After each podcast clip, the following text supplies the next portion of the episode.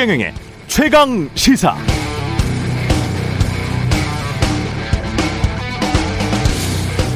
네, 티비 토론을 직접 보고 투표하는 것과 티비 토론에서 어떤 논쟁이 오갔더더라 뉴스를 전해 듣고 투표하는 것, 이 둘 사이의 차이는 마치 수업 시간에 선생님 열강하고 있는데 그 말씀 열심히 듣고 시험 치르는 것과 그냥 대충 또는 전혀 수업 안 듣다가 친구 노트 빌려서 시험 치르는 것, 이 차이와 똑같다고 봅니다. 수업 시간에 선생님 말씀 안 듣고 친구 노트 빌려서 시험 치르면 아무리 친구의 노트 필기가 잘 돼 있다고 하더라도 그 친구보다 더 시험 잘 보기 힘듭니다. 게다가 친구 노트 필기가 엉망이다, 그래서 무슨 말인지 모르겠다 하면 시험 치러 가서 그냥 찍고만 오는 것이겠죠. 앞으로 남은 한 차례 법정 토론까지 법정 토론 여섯 시간이라도 직접 보고 직접 다 보시고 신중히 판단해서 투표하시길 권해드리겠습니다. 나라의 운명 오 년을 결정하는데 인터넷으로 대충 일, 이분 뉴스 클릭해서 보고 댓글 좀 읽다가 투표하는 게 말이 됩니까? 그러기에는 우리가 지불할 대가가 너무 큽니다.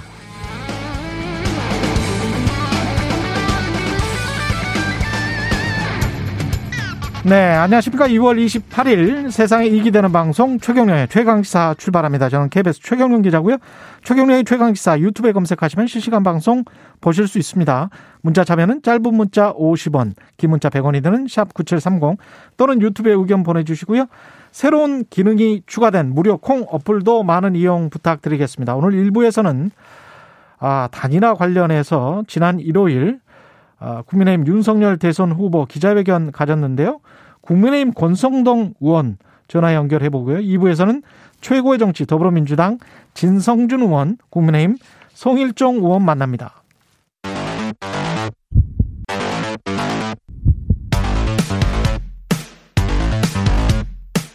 오늘 아침 가장 뜨거운 뉴스 뉴스 언박싱. 네, 뉴스 언박싱 시작합니다. 민동기 기자, 김민하 시사평론가 나오셨습니다. 안녕하십니까? 안녕하세요. 네, 일요일마다 기자회견이 있습니다. 그러게 말입니다. 정신이 없어요. 네. 네, 계속 뭐 안철수 후보가 일요일 날에 일요일에 남자로서 네. 기자회견을 계속 가졌는데 어제는 또 윤석열 후보가 기자회견을 가졌습니다. 어제 당사에서 기자회견을 네. 열었는데요. 안철수 후보와의 단일화 문제와 관련해서 어제 아침 아홉 시 단일화 결렬 통보를 최종적으로 받았다, 이렇게 입장을 밝혔습니다. 아, 일단 이십칠일 새벽까지요, 양측의 전권 대리인이 두 차례 비공개 회동을 했고 최종 합의문을 도출한 뒤에 후보 간 회동 일정만 남긴 상태였다는 게 윤석열 후보의 설명이었고, 근데 막판에 협상이 틀어졌다라고 주장을 했습니다. 전권 대리인은 장제원 국민의힘 의원하고요, 이태규 국민의당 총괄선대대책본부장이었다라고 합니다. 윤석열 후보는 기자회견 말미에 지금이라도 안철수 후보께서 시간과 장소를 정해주면 지방에 가는 어떤 중이라도 언제든 차를 돌려서 직접 찾아뵙고 흉금을 터놓고 얘기를 나누고 싶다, 이렇게 협상 여지를 좀 남기긴 했는데 예. 안철수 후보 측의 주장은 완전히 다릅니다. 안철수 후보가 어제 전남 여수에서 유세를 하고 있었는데 기자들이 질문을 하니까 본인은 분명히 단일화 협상에 대해서는 시한이 종료됐다고 분명히 선언을 했다, 이렇게 얘기를 했고요. 예. 이태규 본부장하고 장제원 의원이 회동한 것과 관련해서 음. 한번 얘기를 해보자는 제안이 와서 이태규 의원이 나가서 얘기를 듣기로 한 것이고, 뭐 전권 대사라든가 이런 개념은 없었다. 그리고 어제 아침에 전해온 내용을 듣고 어, 그동안 윤 후보 입장과 별반 차이가 없기 때문에 고려할 가치가 없다, 그렇게 해서 결론을 내린 것이다, 이렇게 입장을 밝혔습니다. 예. 이태규 본부장도 어제 입장문을 냈는데 모든 것을 자신들의 변명과 입맛에 맞추어 일방적으로 까발리는 것을 보면서 결렬이라는 최종 판단이 맞았음을 확인했다, 이렇게 강조를 했습니다. 양쪽의 얘기가 전혀 다릅니다. 전혀 다르네요. 그러니까 협상이 이렇게 참 힘듭니다. 네. 이거 지금 이제 보도 나오는 걸 보면 예를 들면 예. 조선일보의 경우에는 지금 이제 장제원 의원하고 이태규 의원 측하고 어, 윤석열 후보가 집권에 성공하면 대통령직 인수위를 양 후보 간에 공동 운영하면서 조각 과정에서부터 국민의당 인사가 내각에 참여하는 방안, 그리고 대선 이후에 합당을 추진하고 합당을 할 경우에 내년 당대표 선거에 안철수 후보가 나서는 것에 대해서 공정한 경쟁을 보장해 주는 것, 뭐 이런 것들에 대해서 의견을 모았다. 이렇게까지 돼 있거든요. 그러니까 상당히 그 어떤 여러 가지로 깊은 얘기를 나눈 것이고 합의를 한 것인데 결과적으로는 안철수 후보가 받아들이지 않은 거죠, 이것을. 애초에 제안한 것이 여론조사를 통한 경선이었는데 그거에 대해서는 이제 명확하게 윤석열 후보가 거부를 했던 거고, 그리고 나서 일정 시간이 지난 후에 그것도 이제 추가로 논의할 게 어, 논의할 시간이 없다라는 이유로 지금 결렬선언을 했기 때문에 나머지 뭐 공동정부라든지 지금 얘기한 뭐 가치의 어떤 동맹이라든지 이런 것들은 이제 어, 진정성이 없다라고 판단한다는 거거든요. 음. 그러면 이제 그 이 안철수 후보의 결렬선언 이후에 단일화 얘기로 지금 거의 이 주 정도 시간을 끌어왔는데 이 시간은 이제 뭘 위한 시간이었냐, 이렇게 좀 논란이 커질 수밖에 없다, 그런 상황인 것이죠. 근데 어제 일요일에 왜 비협상 이 그 협상 일지 있지 않습니까? 비공개로 네. 원래 진행됐던 비공개 협상 일지를 공개를 하고 이 파일의 또 초기 제목이 정리해서 못 만나면 깐다.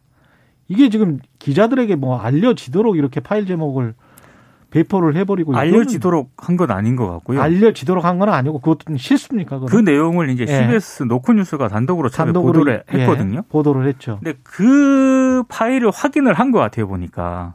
사실 그거는 확인을 하려고 마음만 먹으면 확인할 수 있는데 그걸 확인을 잘 안 하잖아요. 예. 근데 어찌됐든 파일 제목을 봤을 때 결국에는 협상이 깨졌을 때 그 책임론을 제기하기 위한 그런 차원에서 이런 보도자료를 준비했고 기자회견을 준비한 것 아니냐라는 음. 그런 얘기가 나오고 있고요. 그래서 국민의당 쪽에서는 협상의 진정성이 좀 의문시된다, 계속 이렇게 얘기를 하고 있고, 어, 좀 일부 언론 같은 경우에는 어제 기자회견 자체가 윤석열 후보 쪽에서 출구 전략에 좀 들어간 것 아니냐, 뭐 이런 해석도 나오고 있습니다. 왜냐하면 어찌됐든 단일화 협상이 결렬이 되면 그 책임론이 누구에게 있냐를 두고 좀 나, 얘기가 나올 수밖에 없잖아요. 음. 결국에는 윤석열 후보 입장에서는 본인은 할 만큼 했고 아직까지 여지를 남겨두고 있다, 안철수 후보의 연락을 기다린다, 이런 제스처를 취함으로써 단일화 협상의 결렬이 안철수 후보에게 있다라는 점을 강조하기 위한 차원이다.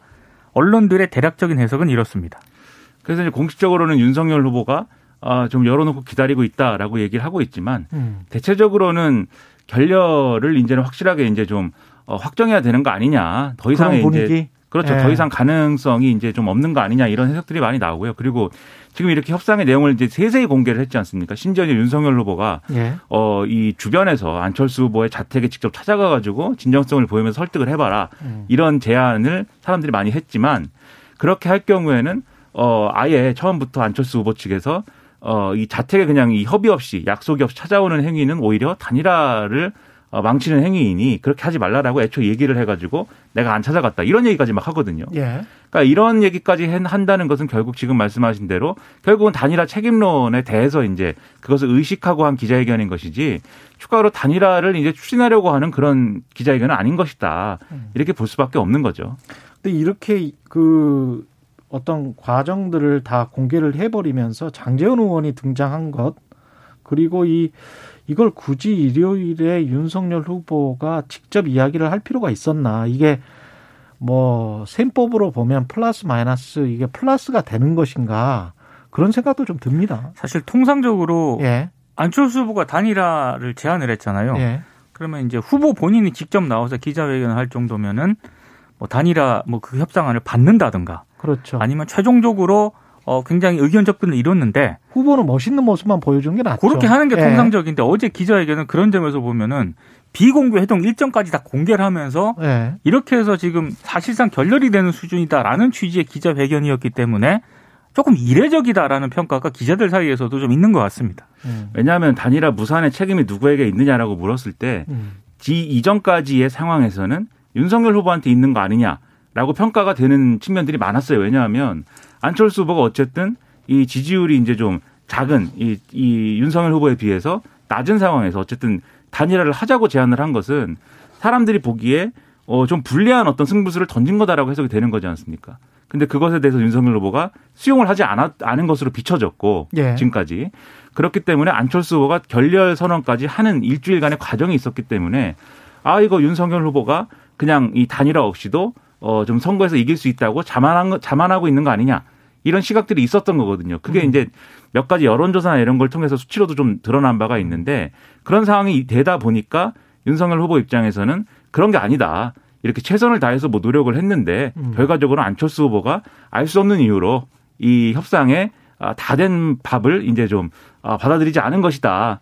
이렇게 지금 주장을 하고 있는 거예요.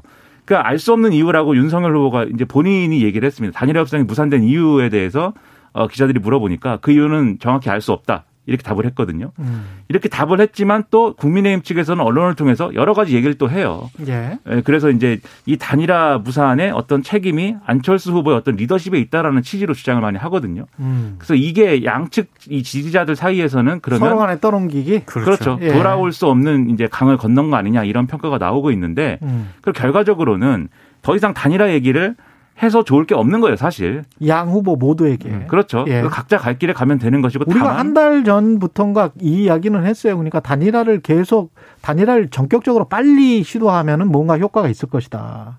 그러나 선거 막판까지 계속 질질 끌면 두 후보 모두에게 안 좋을 수 있다. 이 이야기는 계속 해왔지 않습니까? 예. 그리고 질질 끌다가 결과적으로 무산되면 단일화에 대한 기대감만 커져 있는 상황에서 그렇죠. 유권자들이 실망하기 때문에.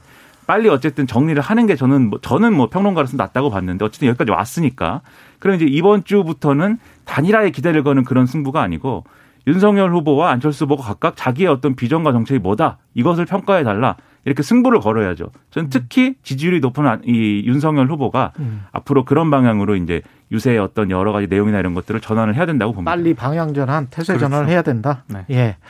그리고 민주당은 정치 개혁안을 당론으로 어젯밤에 채택을 했습니다. 일단 내용은요. 국무총리 국회 추천제, 위성정당 방지법, 대통령 사 년 중임제 및 대선 결선 투표제, 그리고 지방선거 중대선거구제 도입 뭐 이런 내용들입니다. 그러니까 대선을 앞두고 그러니까 말만 한 게 아니다. 실천 의지를 보여주겠다 이런 차원으로 보이고요.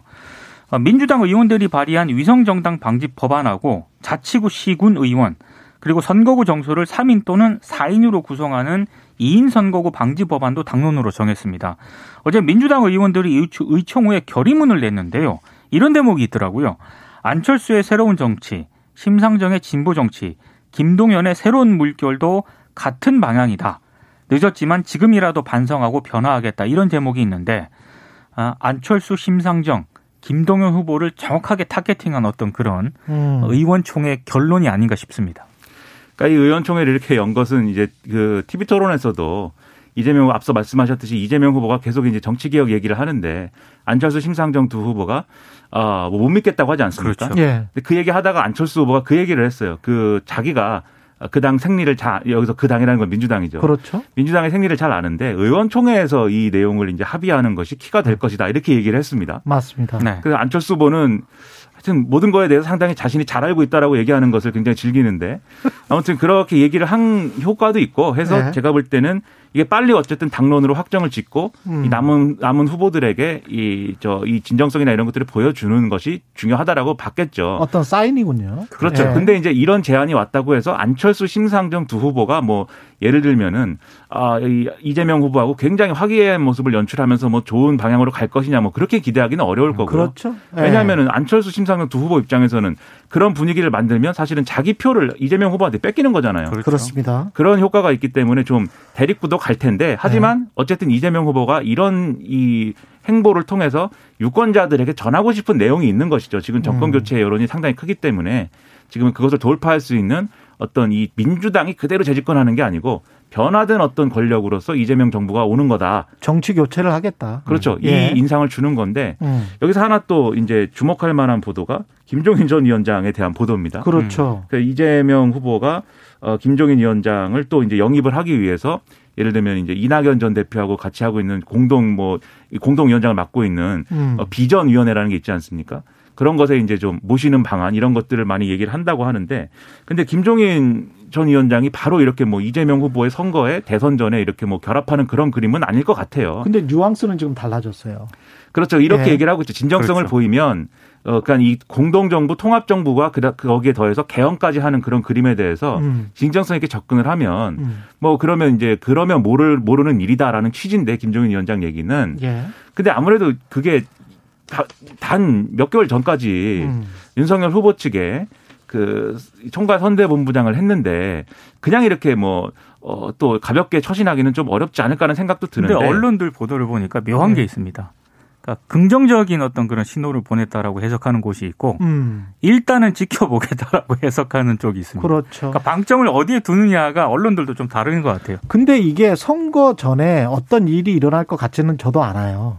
그런데 이 자체가 명분이 있는 일이고 사실은 소수 정당들도 그렇고 김종인 전 위원장도 계속 주장을 해왔던 이야기잖아요. 그렇죠. 음, 네. 다당제랄지 그런. 그렇죠. 그리고 이 정치개혁과 관련해서는 사실은 뭐 그렇게 반대하는 사람은 별로 없는 것 같고. 그렇죠. 좀 더 이렇게 돼야 된다. 양당제의 폐해가 굉장히 크다. 이거는 다 지금 인식을 하고 있기 때문에 명분을 잘 지켜서 대선에서 설사 민주당이 진다고 하더라도 본인들이 이렇게 한번 당론으로 채택해서 말을 했으면 계속 추구를 해나가는 모습을 보여야 된다. 저는 그렇게 생각을 합니다. 그러니까 의원총회에서는 예. 그렇게들 공언을 했습니다. 그래. 대선에서 지더라도 추진하는 음. 거고 선거와 관계없이 추진하는 것이다. 음. 그러니까 예를 들면은 나머지 후보들이 이걸 수용하면 하는 거고 불수용하면 안 하고 이런 게 아니고 그렇죠. 한다 이렇게 강조를 하고 있어요. 예. 그럼 말씀하신 대로 그 말한 바를 어쨌든 지켜야 되는 거고 음. 아무튼 김종인 전 위원장이 바로 합류하지는 않겠지만 음. 그러면 이제 유권자들은 그런 기대를 가지겠죠. 대선 이후에 뭔가 역할을 할 수도 있겠구나. 또는 중간에 뭐 또 김종인 전 위원장과 관련된 무슨 뭐 사건이 뭐 또 하나 날 수도 있겠죠. 어떤 형태로든지 간에 뭔지 모르지만. 무슨 사건? 그 뭐 그러니까 가정으로 가정. 김종인 가정? 전 위원장 아. 측의 인사가 뭐 결합을 한다든지 아. 직접은 아니어도 아. 뭐 가정입니다. 그런, 네, 예, 그런 것들이 가정. 있을 수도 있는 거니까 예. 그런 걸 통해서 유권자들에게 지속적으로 이 정권 교체 여론에 대한 어떤 예. 신호를 돌파할 수 있는 어떤 전략에 대한 신호를 계속 주고 있다라고 이제 봐야 되는 그 거죠. 그 프레임을 정치 교체로 막판에 한번 가져가 보겠다. 음, 예. 그렇습니다. 네. 선거 공학적으로는 그런 생각을 많이 가지고 있는 것 같고요. 우크라이나와 러시아, 러시아의 우크라이나 침공에 관해서 좀 이야기를 해보도록 하겠습니다. 첫 회담을 하기로는 했습니까? 러시아와 협상을 하겠다고 젤렌스키 우크라이나 대통령이 일단 밝혔는데요. 예. 장소는 우크라이나하고 벨라루스 사이의 중립지역이라고 할 수 있는 접경지대로 정해졌습니다. 아. 구체적인 장소는 아직 공개가 되지 않았고요. 예. 구체적인 회담 일정도 공개를 안 했는데 음. 젤렌스키 대통령이 뭐 외신 속보를 보니까 이번 회담을 하기는 하지만 크게 기대는 하지 않는다. 뭐 이런 입장을 또 밝혔다라고 합니다. 아무튼 지금 이 우크라이나와 관련해서 러시아가 침공 사 일째인데 음. 현지 시간 러시아군의 총공세에 맞서서 우크라이나군이 수도 키예프를 지금 방어를 하고 있거든요. 근데 지금 예상과는 다르게 굉장히 총력 방어를 하고 있기 때문에 러시아의 그 침공 일정과는 좀 어긋나고 있다는 언론 보도도 나오고 있습니다. 그리고 지금 미국과 유럽 같은 경우에는 러시아 은행들을 국제은행 간 통신협회, 이게 스위프트라고 하는데 이 결제망에서 퇴출시키는 추가 제재를 발표를 하고 그리고 미국과 유럽연합, 캐나다는 푸틴 러시아 대통령하고 세르게이 라브로프 러시아 외무장관이 각국에 보유한 자산을 또 동결을 했습니다. 지금 이런 부분에 있어서 계속 추가적인 어떤 그런 제재 이런 게 이어지고 있고요. 특히 지금 러시아산 제품이라든가 예. 이런 불매운동도 벌어지고 있고 국제 스포츠계에서도 뭐 러시아 쪽에 원래 개최하기로 했던 그런 뭐 국제적인 행사가 있거든요. 이거 보이콧하는 그런 지금 움직임도 확산이 되고 있는 상황입니다. 돈도 많이 빼고 있어요. 노르웨이 그 오일 펀드도 돈 빼고 있어요. 네, 그렇습니다. 네. 그래서 이게 지금 이제 일단 어, 이 우크라이나 국민들의 저항이 상당히 이제 거센 상황이기 때문에 아, 우크라이나 국민들 정말 대단합니다. 네. 맞습니다. 네. 그리고 훌륭합니다, 이제 훌륭해. 젤렌스키 네. 대통령이 이제 키예프를 떠나지 않고 음. 거기서 이제 에스엔에스나 이런 걸 통해서 여기 현장에 있고 어, 자신을 믿고 어쨌든 좀 국민들이 같이 싸워줬으면 좋겠다라는 메시지를 계속 내고 있기 때문에 심지어 이제 피난 가다가도 돌아온다는 거예요. 그렇죠. 지금 우크라이나 국민들이. 그렇죠. 그래서 아, 대단한 리더십을 보여주고 있다 이런 평가들이 나오고 있고. 아니 아이와 아내만 보내고 본인들은 남아있는 그런 가족들이 많더라고요. 그래서 그렇습니다. 그런 인터뷰들이 굉장히 외신에 많이 나오고 있고 네. 정말 우리 그 한국전쟁 때 그런 피난 상황이랑 거의 비슷해요. 폴란드 접경 지역으로 뭐 기차 타는데 기차를 못 타가지고 아유 난리가 아니더라고요. 그렇죠. 네. 그렇죠. 그러니까 이번에 젤렌스키 대통령이 지도자가 전쟁 중에 할 수 있는 어떤 행동을 해야 되느냐 음. 이거를 이제 제대로 이제 보여주고 있다 이런 생각이 들고 그리고 이제 이런 상황에서 이제 러시아군이 이 키예프를 완전하게 통제하거나 이럴 수가 없는 상황이 되다 보니까 지금 이제 어 이 하르키프라는 제이의 도시에도 들어갔다가 이제 점령을 못했다 뭐 이런 얘기 나오고 있는데 네. 이런 상황이 지속되다 보니까 지금 그래서 이제 어쨌든 뭔가 협상을 하는 쪽으로 일단은 열어놓는 상황인 것 같아요 러시아가. 예. 근데 이제 뭐 이 협상 장소라고는 벨라루스가 이번에 러시아의 침공기를 열어준 그렇죠. 국가지 않습니까? 음. 그렇기 때문에 젤렌스키 대통령이 이제 성과가 없을 거라고 생각하면서 아마도 러시아에서는 이제 뭐 항복이라든가 이런 이제 정권을 사실상 이제 교체하는 방안에 해당하는 그런 것들을 이제 강요할 수 있을 텐데 합의가 이루어지기는 좀 어렵지 않을까라고 우크라이나 쪽은 생각하고 있는 것 같고요. 그리고 이제 지금 말씀하신 이제 경제 제재의 경우에는 이게 스위프트 결제망에서 퇴출하는 것에 대해서 언론은 이제 어, 금융의 어떤 핵폭탄이다 뭐 이렇게 지금 표현을 하고 있는데 분명히 이제 그 정도의 효과가 있는 것이지만 또 일각에서는 이게 지금 백 퍼센트는 못하고 있다. 러시아 일부은행이잖아요. 그렇죠. 일부은행. 그렇죠. 네. 그런 평가를 또 하더라고요. 그러니까 예를 들면 독일이라든지 특히 독일이라든지. 독일이 굉장히 반발을 합니다. 네. 그렇죠. 원래 이런, 반대를 했었고. 그렇죠. 네. 이런 유럽 국가들이 같이 이 대금을 지불받지 못하거나 음. 또는 이제 어떤 어, 이런 거래에 있어서의 문제가 생기기 때문에 이 유럽의 국민들이 이제 피해를 볼 수 있다는 측면에서는 특히 에너지 부분과 관련돼서 이제 이 제재에서는 좀 빼는 방향으로 논의를 하는 것 같고 그러다 보니까 이제 또 러시아가 우리는 그러면 핵무기까지 다시 핵무장을 다시 가속화해가지고 아예 그냥 서방하고는 단교할 수도 있다 이렇게 나오고 있는 상황이어서 예. 이게 확실하게 이 우크라이나 사태가 신냉전으로 다시 이제 진입하는 그런 여러 측면에서 그러한 사건이 확실히 되고 있는 듯한 그런 느낌입니다. 참 푸틴은 참. 이례적인 지도자인 것 같습니다. 아니, 아무리 그 국제사회에 불만이 있다라 하더라도 핵무기, 핵무기 운용 부대 경계 태세 강화를 지지할 정도면은. 근데 이게 전직 이 사람이 그 케이지비의 출신이죠. 부장이었단 말이죠. 네. 이 사람이 간부였는데 저는 이게 일종의 외교에서 미친 사람 전략 있잖아요. 음. 매드맨 팔러시라고 하는 그것을 지금 하고 있는 것 같아요. 그래서 푸틴이 무슨 핵무기를 쓰겠다 뭐 이렇게. 거기에 그냥 야 지금 현재 경고 태세니까 어 경계 태세를 지금 갖춰 뭐 이 정도만 지금 말을 해놓고 있거든요. 그렇죠. 핵무기와 관련해서. 근데 그렇게 이야기를 하는 그 모든 전개 과정이 나는 어떤 행동도 할 수 있으니까 조심해야 돼. 여기에 지금 미국이랄지 독일이랄지 이 서방 진영에서 초기를 보면 계속 물러섰었잖아요. 음. 이게 침공이다 침공 아니다 뭐 이렇게 하면서. 물러서다가 이것도 스위프트도 겨우 한 거 아니에요. 네. 그러니까 우크라이나 국민들이 어떻게 보면 결사항전을 해서 이걸 따낸 거긴 한데 그럼에도 불구하고 러시아 일부 은행들에게만 지금 제재를 가고 있는 거고 무슨 나토군이랄지 미군이 들어가는 거는 지금 꿈도 꾸지 못하고 네. 있는 거거든요. 그런 것들을 보면 이게 지금 국제관계가 냉정한 겁니다. 그, 그 계산은 확실히 해야 돼요. 우리가 이 그렇죠. 사태를 보면서. 네. 네. 각국의 계산도 있는데 만약에 네. 나토가 들어가게 되면 그럼 사실상 미군하고 러시아군이 직접 대치하는 상황이 되는데 그렇죠. 그 경우는 이게 뭐 최악의 경우 네. 삼 차 대전까지 이어질 수 있다라는 우려가 있는 것 같아요. 그렇습니다. 음. 네. 그리고 이제 뭐 아 이제 시간이 다 됐습니까? 네, 네 다 됐군요. 네. 아니 뭐 하실 말씀 있으면 짧게 하세요. 네. 아닙니다. 네. 이게 이제 여러 가지 신호가 네. 안 좋은 게 예를 들면 독일의 경우에는 원래 분쟁 지역에 무기 수출 안 하고 있었거든요. 그 네덜란드 통해서 지금 한 거잖아요. 그렇죠. 하겠다고 예. 한 거죠. 이게 네. 어떤 어떤 새로운 문을 그래서 열고 있는 그런 그렇죠. 사건이 되고 있다는 겁니다. 지금. 그러니까 이 차 세계 대전 이후로 그 독일에게 닫혔던 빗장이 독일은 엉겹결에 풀려버린 거예요. 네. 그렇죠. 근데 네덜란드 통해서 지금 저 우크라이나에 지금 무기를 제공하고 있는 거는 다시 생각해 볼 측면이 있습니다. 뉴스 언박싱 민동기 기자, 김민하 시사평론가였습니다. 고맙습니다. 고맙습니다. 케이비에스 일 라디오 최경영의 최강시사 듣고 계신 지금 시각 여덟 시 사십삼 분입니다.